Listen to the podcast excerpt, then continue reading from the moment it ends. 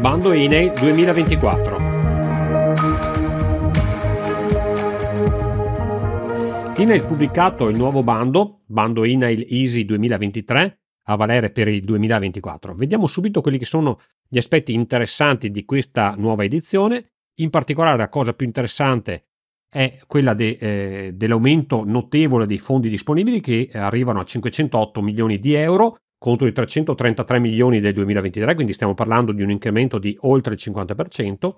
una riorganizzazione generale degli assi con alcuni rischi che sono stati tolti perché diciamo poco frequenti e eh, poco utilizzati dalle aziende, l'incentivo per l'agricoltura che passa dal 40% al 65% per le imprese agricole e dal 50% all'80% per le imprese agricole giovanili. Riepiloghiamo uh, di cosa si tratta, stiamo parlando di un contributo a fondo perduto del 65% con un contributo massimo che può arrivare a 130.000 euro per investimenti che migliorino la salute e sicurezza dei lavoratori e che rientrino nelle tipologie previste dal bando. Vediamo quelli che sono gli assi, come detto eh, sono stati riorganizzati, quindi abbiamo l'asse 1 eh, destinato ai progetti per la riduzione dei rischi tecnopatici, abbiamo l'asse 1.2 che eh, è eh, destinato all'adozione di modelli organizzativi e di responsabilità sociale, l'asse 2 per i progetti per la riduzione dei rischi infortunistici, l'asse 3 per i progetti di bonifica da materiali contenenti amianto, l'asse 4 per i progetti per le micro e piccole imprese operanti in specifici settori di attività specificatamente indicati in, uh, in bando e infine l'asse 5 relativo alle imprese micro e piccole operanti nel settore della produzione primaria dei prodotti agricoli. Per quanto riguarda gli interventi ammissibili per eh, l'asse 1.2, stiamo parlando dell'adozione di sistemi di gestione della salute e sicurezza sul lavoro certificati UNI ISO 45001, l'adozione di sistemi di gestione della salute e sicurezza sul lavoro previsti dagli accordi INAIL parti sociali ed infine l'adozione di un modello organizzativo e gestionale di cui l'articolo 30 del decreto 81-2008 asseverato. Vediamo invece quelli che sono eh, gli interventi che riguardano i progetti di investimento, in particolare l'asse 1.1 e l'asse 2. Abbiamo come rischi tecnopratici gli interventi, quindi gli investimenti in macchinari, in sostituzioni di macchinari che consentono la riduzione del rischio chimico,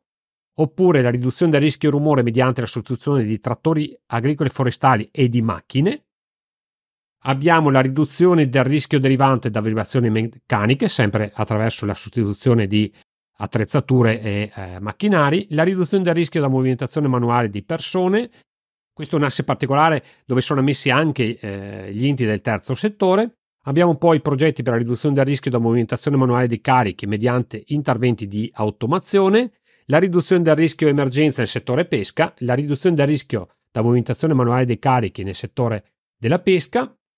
Abbiamo poi gli interventi che vanno a ridurre i rischi infortunistici e in particolare la riduzione del rischio di caduta dall'alto mediante l'installazione di accoraggi fissati permanentemente, la riduzione del rischio infortunistico mediante la sostituzione di trattori agricoli e forestali e di macchine obsolete, quindi quelle sostanzialmente non marcate CE, questo è un rischio e un intervento di eh, quindi sostituzione di macchinari che è molto richiesto dalle aziende, riduzione del rischio infortunistico mediante la sostituzione di macchine non obsolete, un altro, eh, un'altra tipologia di rischio molto richiesta dalle aziende perché consente diciamo di sostituire anche eh, macchine che sono marcate CE ma non, non completamente a norma con le ultime direttive e quindi anche questo diciamo è molto gradito alle aziende come intervento ed infine, su, questa, su queste categorie abbiamo riduzione del rischio delle lavorazioni in spazi confinanti e sospetti di inquinamento.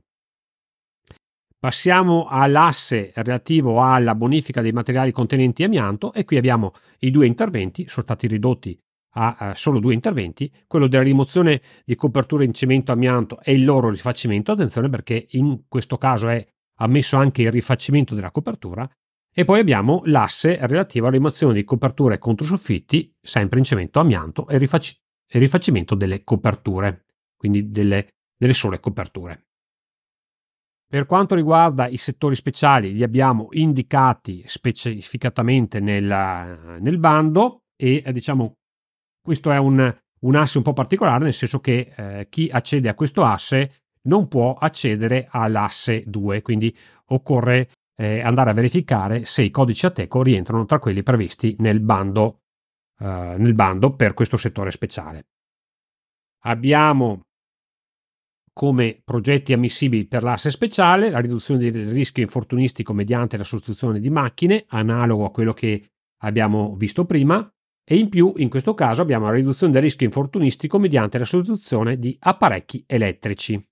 che è una particolarità di questo asse. Per quanto riguarda l'agricoltura, come detto prima, l'asse generale è quello che prevede un fondo perduto del 65%, l'asse dedicato ai giovani agricoltori prevede un contributo a fondo perduto dell'80% e fino a 130.000 euro di contributo. Questo è stato notevolmente innalzato rispetto alle edizioni scorse. Per l'asse agricoltura è possibile acquistare fino a due beni e vediamo anche come sono composte queste abbinate, quindi possiamo acquistare un trattore agricolo o forestale e una macchina agricola forestale dotata o meno di motore proprio, una macchina agricola e forestale dotata di motore proprio e una macchina agricola e forestale non dotata di motore proprio, oppure due macchine agricole e forestali non dotate di motore proprio. Quindi queste sono le combinazioni ammissibili al bando.